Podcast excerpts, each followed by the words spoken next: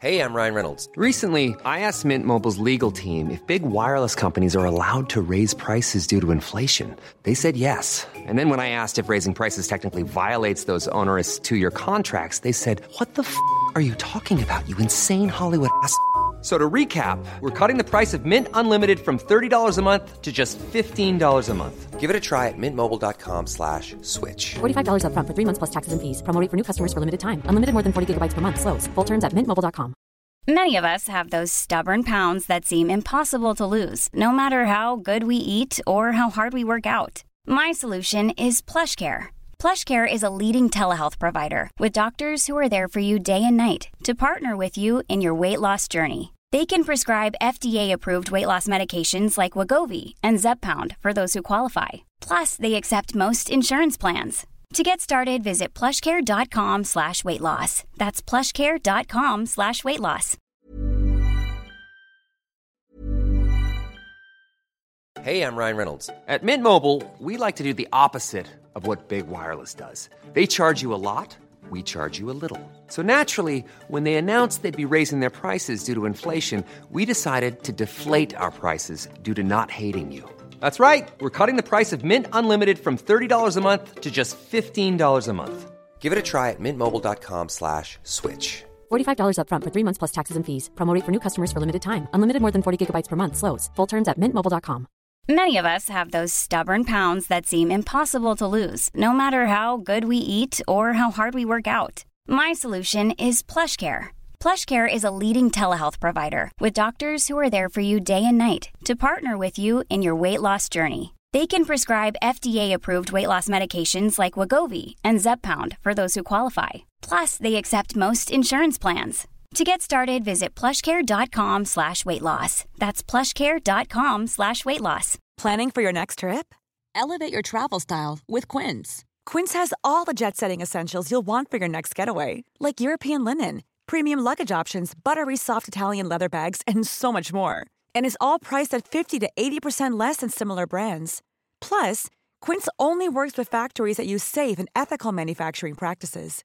Pack your bags with high-quality essentials you'll be wearing for vacations to come with Quince. Go to quince.com slash pack for free shipping and 365-day returns.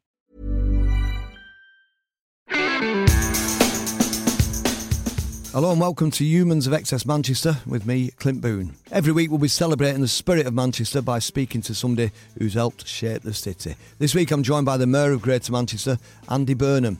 He's going to tell us about growing up at the other end of the M62 and causing trouble as a teenager. I, I feature in the book Fever Pitch by Nick Hornby because he, he complains in it about how Highbury was never used for FA Cup semi finals after some stupid Everton fans ran on the pitch in uh, in 1984 and uh, hands up I was I was one of them. And he'll also talk about his favourite Manchester musicians. Stone Roses, it feels to me that they're just timeless and they're for every man. My guest today, a man who for the last 18 months or so has held the position of Mayor of Greater Manchester, and amongst other things, he's uh, made it part of his mission to address the city's homelessness problem. And he also played a massive, a vital part in helping the city and its people through the months following the arena tragedy of May 2017. Andy Burnham, welcome to Humans of XS Manchester. Thanks very much, Clint. It's great to be back. Nice to have you back. You still enjoying the, the job then? Do you know what, Clint? I'm loving it. You know, I've not spent a minute where I think, oh, I wish I was back in Westminster. You know, I feel so privileged to be doing uh, the job in a, in a city, in a, a, a region like like the one that we live in. You know, I, the support I'm getting from people is is great. I just hope I can repay it. I believe in this place in the north of England, always have done. I've, I've long felt that the way the country's run isn't fair to the north. And in my own little way, now I'm trying to do something about that and Mm. even things up and get our voice heard a bit more. You know, really make sure that, you know, never do we get decisions taken where people are just kind of riding roughshod over us, as we all know, as has happened in the past. Absolutely. I think that's why the city's embrace you, though, because you're, you're a very rare thing. You're a, a politician who seems to be doing it for the right reasons, like the, the love of people, the love of the, the city that you represent. And that's why we've all embraced you. It's, it's a rare thing, Nice that. you to say that. I mean, I you know I was obviously in politics for a long time, as you said, and was in uh, government in the Labour years, and I, I kind of, if I'm honest, went on a bit of a personal journey through those through those years. You know, I kind of, you know, at one point you're in young, you're trying to get on and build your career, but you know, things I started to question, and I suppose it all came to a head in 2009 when I went back to my uh, city of my birth for the anniversary of the Hillsborough um, uh, disaster, and um, I knew that day, as somebody from the northwest, I had nothing to say to the people there, and I knew the government I was in hadn't done anything for them, and Mm. you know, in terms of the journey I've been on, Clint, that I suppose was the kind of moment of you know really quite profound change. I was going to say personally. profound is a word that popped right up in my head then. So, yeah, that's a quite life changing uh, moment, isn't it, for, for you as a politician and for the city as well, obviously, Liverpool. Let's go back to the beginning, Emma, because a lot of what we're talking about on these podcasts is uh, the stories behind people. You know, all started where they were born, what the what how they did at school. I know that you were a bit of a sporty kid. We're going to touch on that in a minute too. But first of all, tell us uh, where and when you were born, Andy.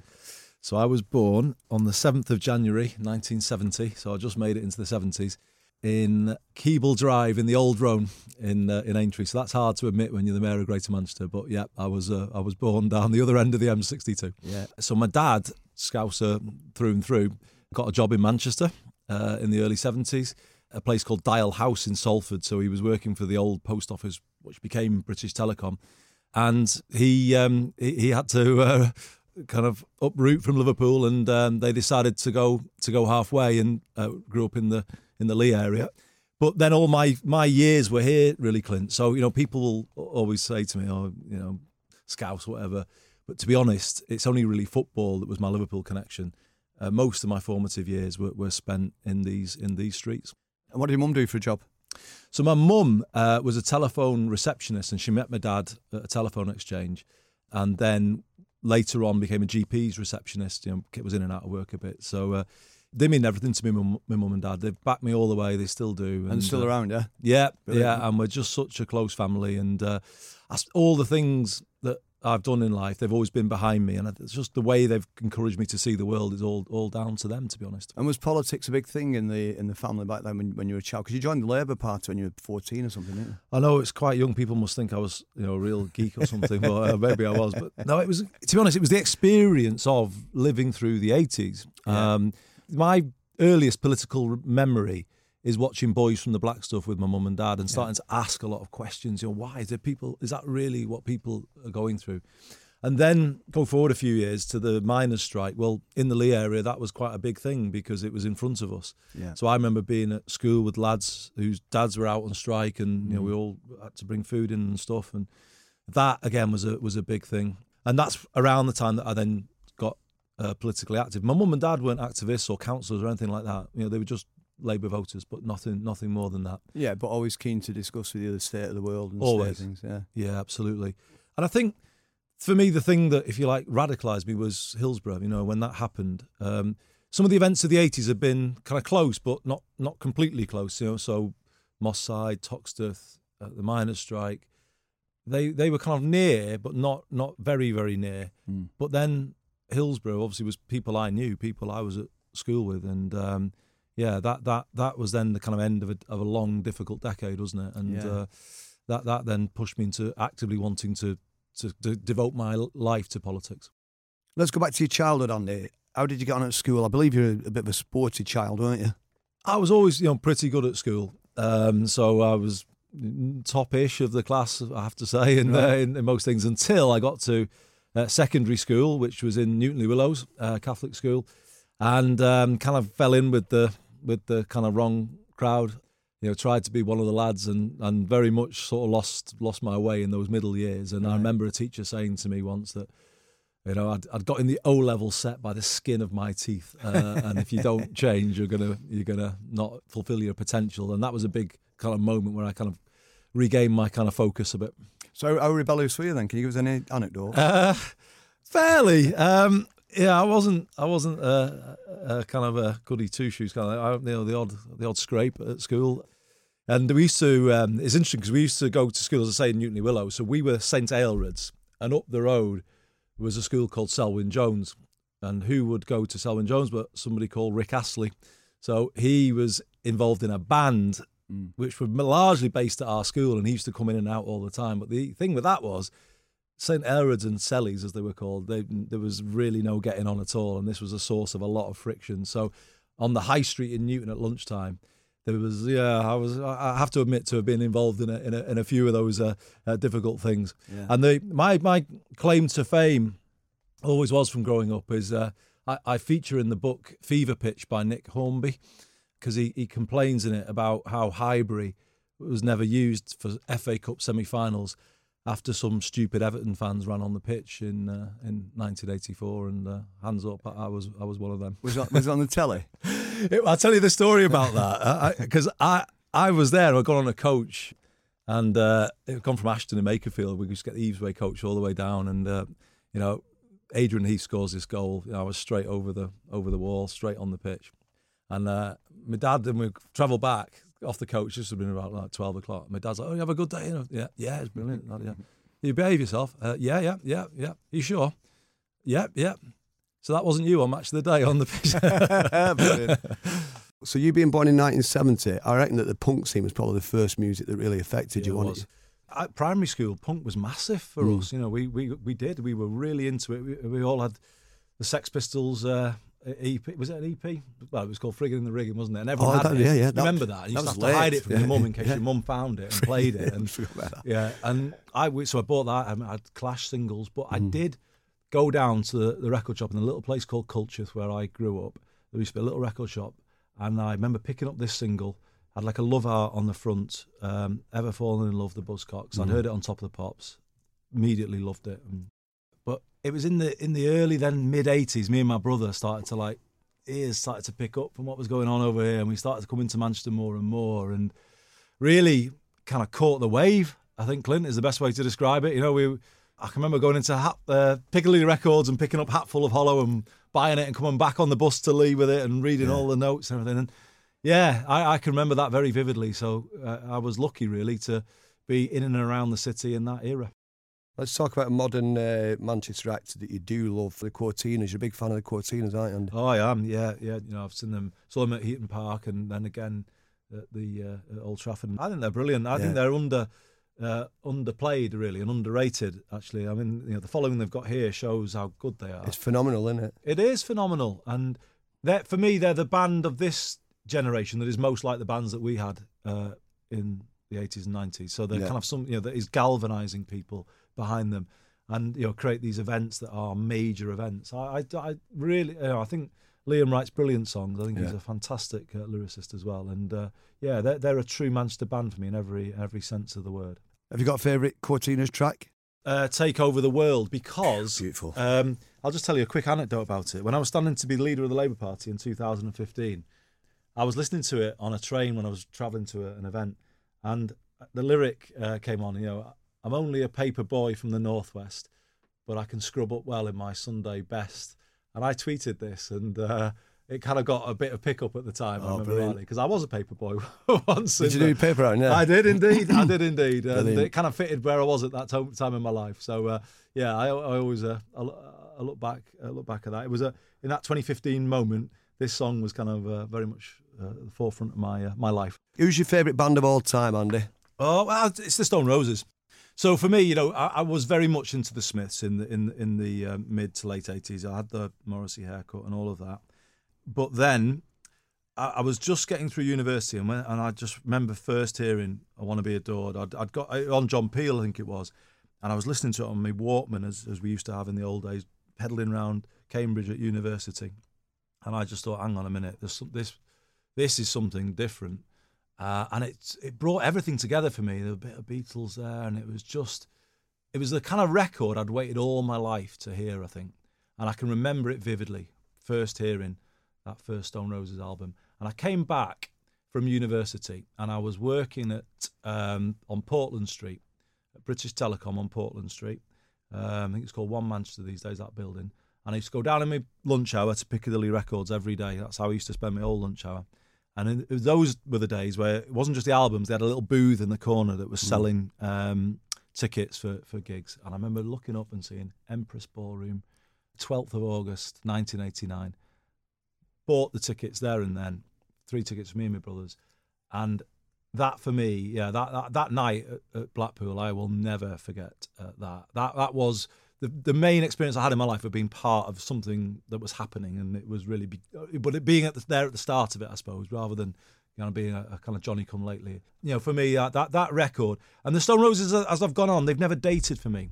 the Smiths have kind of veered in and out at times. I've liked them, then I've not liked them, and then partly linked to what Morrissey kind of comes out of his mouth. But I mean, you know, but I, I've had a bit of that relationship with the Smiths. With the Stone Roses, it feels to me that they're just timeless and they're for every man.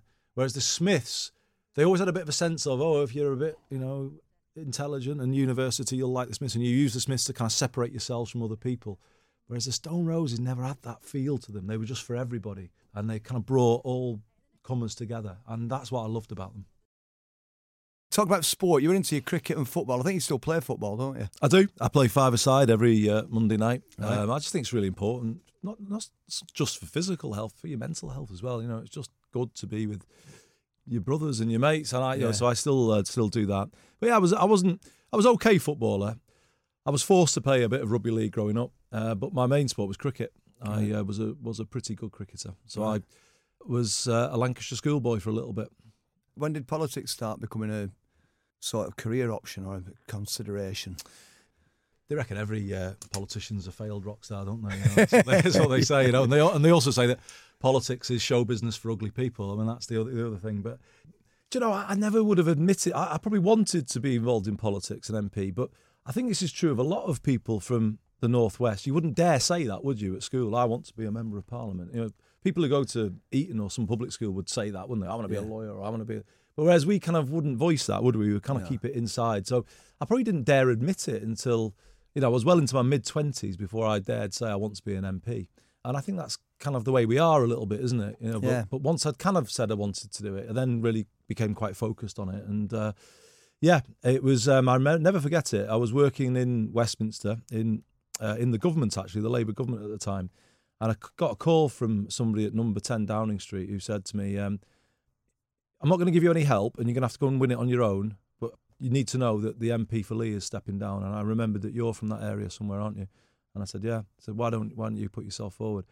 So I just remember that. I just went from sort of having sort of a, kind of vague idea that I might one day be an MP to sort of then just going completely focused on, yeah, this is the best chance and to represent a town like that in Parliament. I mean, what an opportunity! So, so you went to? Did you go to Cambridge Uni? I did. And what, uh, what did you study there? Did, were you focused on politics then, or was that even? No. So I studied English at uh, at Cambridge University. I'm still uh, uh, waiting to find my knowledge of Chaucer uh, to have a use in politics. I'm not not not, not found it yet, but maybe one day it will come. But no, I, I studied English literature, and uh, yeah, I don't look back uh, in any way in a bad way about that because though I did leave a very different world, the Northwest in the 80s to Cambridge, and it was quite a a culture shock to say the least, you know, to be mm. turning up there. It helped me understand how this country is two countries, effectively. You know, yeah. there are people living completely different lives, and it opened my eyes to how this country works and some of the unfair ways in which this country works. So you spent some time in Westminster, and there, there was a period there where you fancied um, leading the Labour Party and mm. maybe ultimately the, the country. But I know for a fact that eventually you decided you didn't want that. You wanted to get back up north and do some some real work with with the real people. You put it very politely uh, there, Clint. Yeah, I lost the leadership twice. Right. I think is the uh, is the honest thing. Yeah, I mean, I, and I I stood on a, a kind of argument where I was saying that Labour was too London centric, which I believe it is, what has been and still is, and so is Parliament. Mm. And my whole thing always was, you know, this needs to change. You know, you need to have all voice. You know, all parts of the country need to be represented equally uh, in national political structures. And I kind of feel that's the reason why the country voted in the way it did at the referendum. You know, we've not lived in a country that has treated all areas the same, have we? You know, some areas get better treatment than others. Absolutely. And I think that frustration came out at the uh, at the referendum. But yeah, that was the moment for me when I lost to Jeremy Corbyn, and you know, and, and fair play. You know, I mean, he deserved to win that that election. But when I did, it made me really think it's time for me to change. Mm. People outside politics may not understand how people in politics can get disillusioned with it as well. You know, I, I, was as disillusioned with politics as somebody not involved in it, watching it from outside, and I saw all of its shortcomings at very close quarters. Mm. And I just thought, well, yeah, the time is to leave this and try and do something totally different, rebuild something better, closer to home, and that's what I'm trying to do. Tell us about that Hillsborough moment where you this coincided with that that period where you found yourself in Liverpool and you, you realise that it was time to not be part of that machine anymore. No, you put it very well, but that's kind of what it was like. I mean, it's strange, isn't it, what life can do to you, the way in which it can put you in situations. Well, so I was put in by Gordon Brown as culture secretary in um, uh, 2008, and it was the year when Liverpool was capital of culture. And I immediately knew what that meant that I might be in post for the 20th anniversary of Hillsborough. And I was honestly started worrying. I was worrying about that from Mm. from the off because I knew well how what can I do? What can I say? You know, what, what, how can I justify the lack of uh, of help from a Labour government for its own city? You know, I, I it, it was just a you know one of those things where your personal and your professional life come into just a complete collision, and there's you know how do you make sense of it? So yeah, when I was eventually um, invited to the 20th anniversary at Anfield, um, I remember you know my blood ran cold, and I just for weeks agonised about whether or not I should go, and if I if I did go, what should I say? And in the end, my younger brother said to me, he said, uh, you know, look, Andy, he says, go if you're going to do something for them, but if you're not, just don't, you know, stay away. And it was good advice, and I, at that point, I really resolved to go and do something. Uh, but yeah, I mean, I've always said this: if if I hadn't been the government minister standing in front of the Kop, I'd have been one of those shouting at the government minister. You know, it was it was, it was like that, and something had to give. And uh, that day was the day when I think the dam broke a bit, really, and, and Yeah. people um, realised that there was something unresolved here. From day one of starting your work in Manchester, you made it your mission, if you like, to eradicate the city's homelessness and uh, rough sleeping problems. How much progress do you feel like you've made in the last 18 months? And why are you so, why you so passionate about this particular cause? Because you are, you're very passionate about it, aren't you? Oh, oh, completely. Because you know, you got we've got to live in a, a place where we look after everybody, haven't we? And this idea that I, I, I had a kind of feeling that somehow it was just being accepted as an inevitability of modern life. That you know, I say for some people to succeed, other people had to sleep in doorways. Well, no, you know, and um, it was what really kind of came home to me last year was when a, a young lad I knew from my time as the MP for Leigh died in a in a in Railway Road in Leigh, and I just thought I, I, this is just what is happening here. So I, I am passionate about it, and I've been bringing everybody together slowly around Greater Manchester, the, the councils, the, the voluntary organisations, the churches, and we've really built a movement now of people committed to change. And our goal is to end rough sleeping. And the big change we've made has come quite recently with the launch of what we call a bed every night. So this is a campaign over this winter to give every rough sleeper somewhere to go every every night of the week. Mm-hmm. And already it's having amazing results. 375 people have been through already. Last weekend there were about 180 people in the warm who would have been outside before. And we've got about 115 people who've already kind of been in the shelters and now moved through to a fixed address. So Right. people are already moving through as well. It's Amazing. amazing. And it's a simple thing, Clint, isn't it? You know, we learned this last winter where we didn't do this and we just opened the shelters every night it went below freezing. If you're in, out, and not settled, you can't really do anything else than worry about where your next meal's coming from. You know, so you can't move forward if you're in that position, can you, where you're just kind of bouncing around the streets. But what we found is the minute you do settle people and put them in a, in a place every night, and their basic needs have been properly met, then they can start to move forward and think about a positive future. So it's it's simple, but you know, quite groundbreaking. No other city is doing this, Clint. No other city. But the message we want to send out is, well, if we can do it, why can't everywhere? Yep, it's a beautiful thing, Andy. Best of luck over the coming months with that. You're still looking at 2020 to get all this sorted out. Yeah, it's tough. Uh, you know, I've definitely uh, made a rod for my own back, if you like. But but this is the thing. You know, I used to hear people in uh, Westminster say, "Oh, under promise and over deliver." Well, to be honest with you, that wouldn't end rough sleeping. You've got to set a big ambition, haven't you? Even though there's a risk that I might eventually be accused of failing to deliver it. Do you know? If, if we got like three quarters towards it, it would be absolutely. massive. Uh, but no, I, I'm still of the view that there's no reason why we can't end rough sleeping here. You know, we've we've got a position now where we're effectively trying to do it for the winter, and the challenge is to make it all year round. You know, let's have enough places for everybody to go every night of the week. Obviously, I can't force some people to go into those places, but you know, I, I, I want at least to have enough places open all year round so that we can legitimately say there's the, people don't have to sleep rough if they don't want to. Yeah. And currently, what other causes are you devoting your, most of your, the rest of your passion to? What else is there? The, tra- Ah. the trains you're doing. You're doing Well, I was going to say, I You're was, um, I was um, passionate about the trains, but I have about to fix trains. it. I am, I am, and and that's been the most frustrating thing of this year. Not just for me, I know it's for everybody. You know, the transport system's uh, a mess, isn't it? And the trains particularly. And I, I kind of feel the the biggest challenge I've got as I look to the future is to get this place moving properly and get the transport working for people, get it integrated properly, the buses and the trams and all of that. And I think that's the biggest single challenge in, in front of me. I mean, I'm doing what I can where I can. So, you know, we've made the tram cheaper in the mornings, one pound, you know, it's coming on the tram now.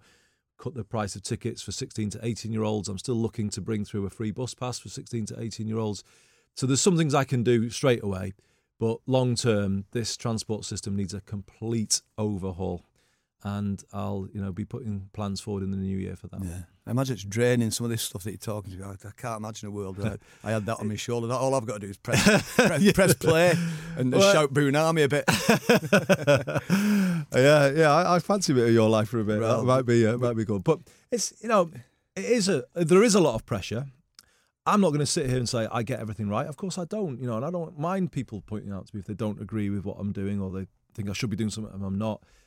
And so, you know, all they can know is I am 100% dedicated to what I'm trying to do. I won't get everything right, but it will never be for lack of commitment or, or effort. I am frustrated at times when people tweet me about the trains and the state of the roads, and you know I don't have enough power over those things at the moment, and that is frustrating. Yeah. Uh, but you know, I will keep working on it as long as as long as people want me as mayor. I'll I'll be here, and I, I don't see this as a stepping stone back to Westminster. You know, this this is what I want to devote myself to. Let's talk about family. You married a Dutch girl, didn't you, Marie? How does she like Manchester? Oh, she loves it. She used to work here herself for, Like for a while. Yeah, so no, she loves it here. Yeah, Yeah. yeah, she is Dutch, uh, but I don't think would want to live anywhere else. To be honest, she regularly uh, in and out of in and out of town. People probably wouldn't know her. Uh, she, she doesn't she doesn't behave like the uh, the mayoral first lady. She keeps a keeps a low profile.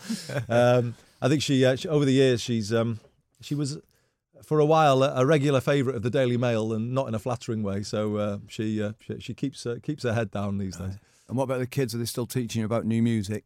Yeah, that's right. I mean, you and I are DJing, aren't we? Uh, uh, later, Yeah, and tonight, uh, yeah. uh, my son has uh, chipped in with a with a bit of advice. So uh, yeah, giving his dad a bit of uh, bit of uh, street credibility that I don't deserve. But no, I, he Jimmy is uh, massive on uh, on on his music, and it's been a joy actually to go to gigs with him around around the city because you know he's introduced me to things that I'd kind of become lazy about really, and I've got back into a lot of new music because of him. So yeah, he. Uh, there is nothing he he he, he doesn't know. Uh, he probably knows more than you, Clint. Well, we'll see.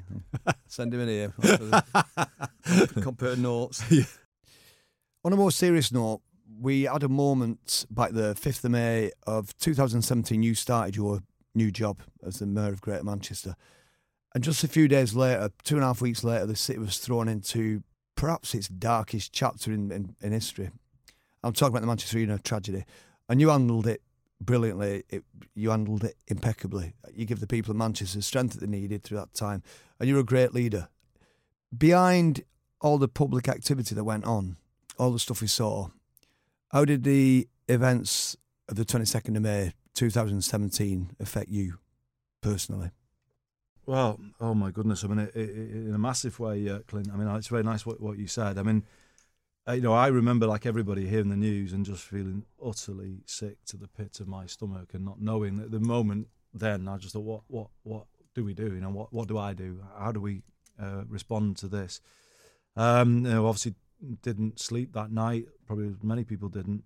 Um, drove into Manchester about 4.30, 5 o'clock, uh, and went into the building that we've got on Oxford, Oxford Street and Oxford Road, at the bit nearer the nearer the library. And um, one thing I remember very vividly was the number of people that were in and already there, and that mattered.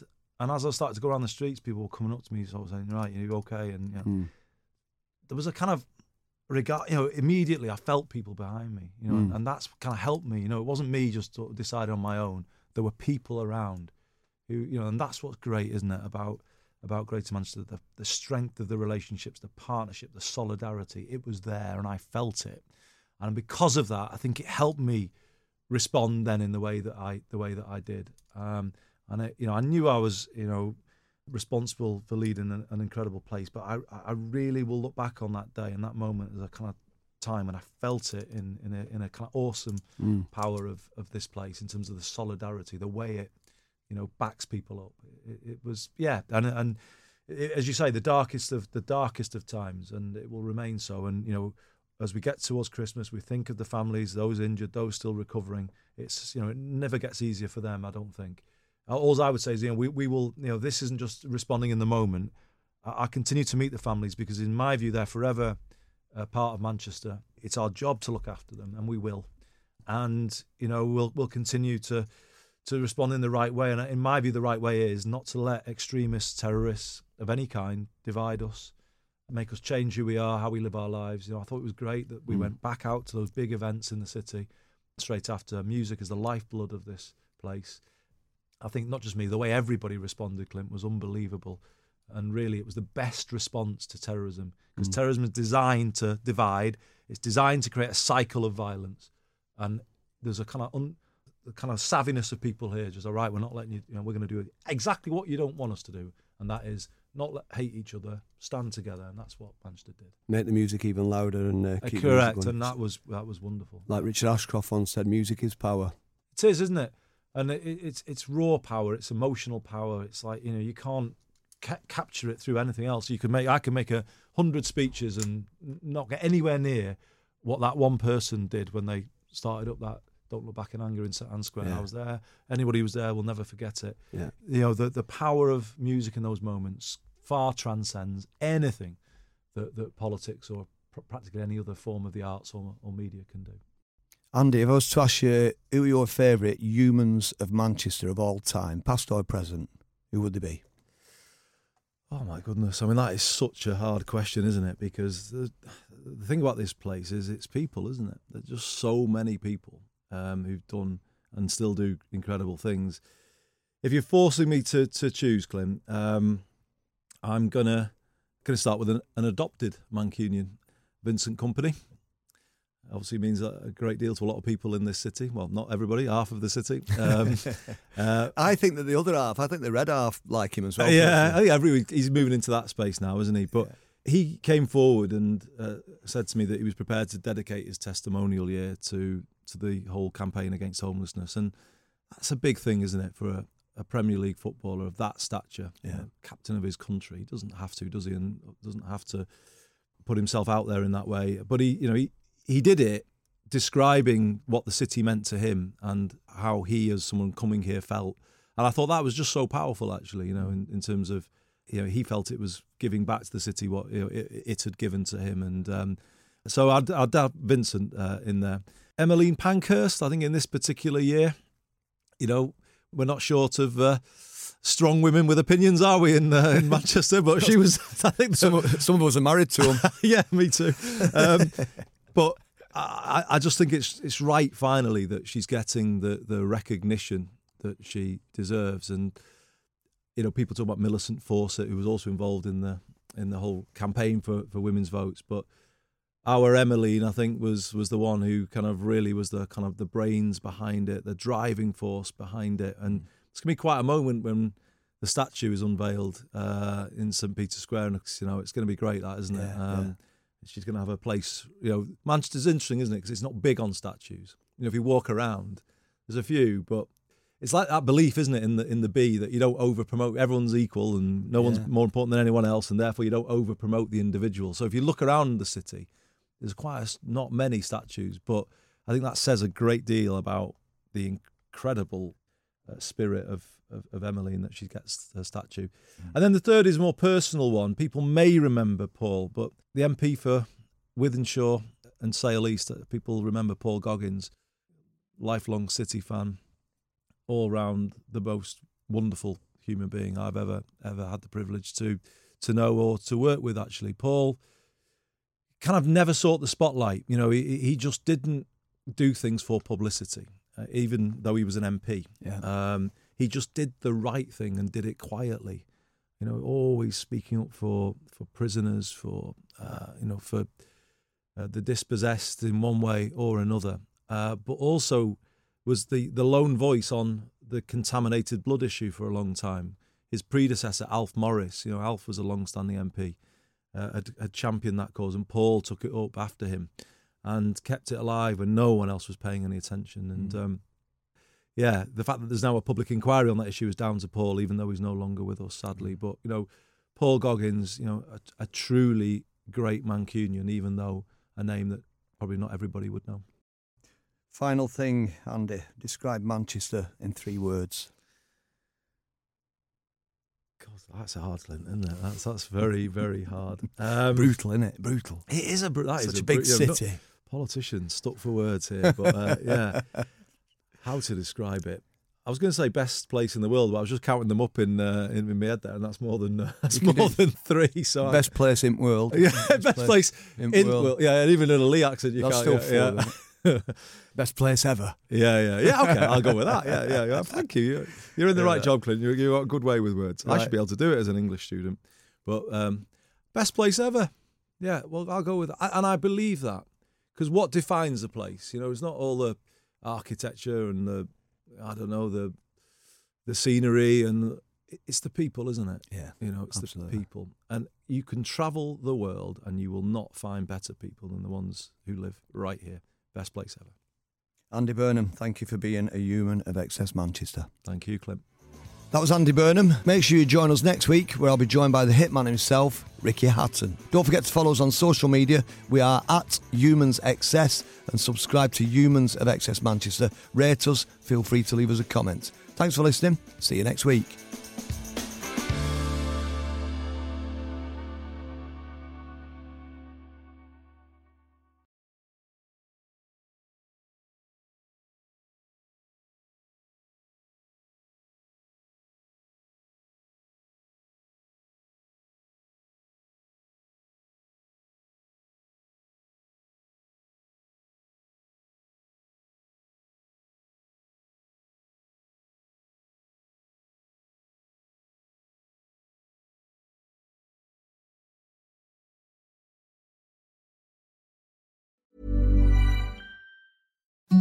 Imagine the softest sheets you've ever felt. Now imagine them getting even softer over time. That's what you'll feel with Boll and Branch's organic cotton sheets. In a recent customer survey, 96% replied that Boll and Branch sheets get softer with every wash. Start getting your best night's sleep in these sheets that get softer and softer for years to come. Try their sheets with a 30-night guarantee. Plus, get 15% off your first order at bollandbranch.com. Code BUTTERY. Exclusions apply. See site for details. Hey, it's Paige DeSorbo from Giggly Squad. High quality fashion without the price tag. Say hello to Quince. I'm snagging high-end essentials like cozy cashmere sweaters, sleek leather jackets, fine jewelry, and so much more. With Quince being 50 to 80% less than similar brands. And they partner with factories that prioritize safe, ethical, and responsible manufacturing. I love that. Luxury quality within reach. Go to quince.com slash style to get free shipping and 365 day returns on your next order. Quince.com slash style.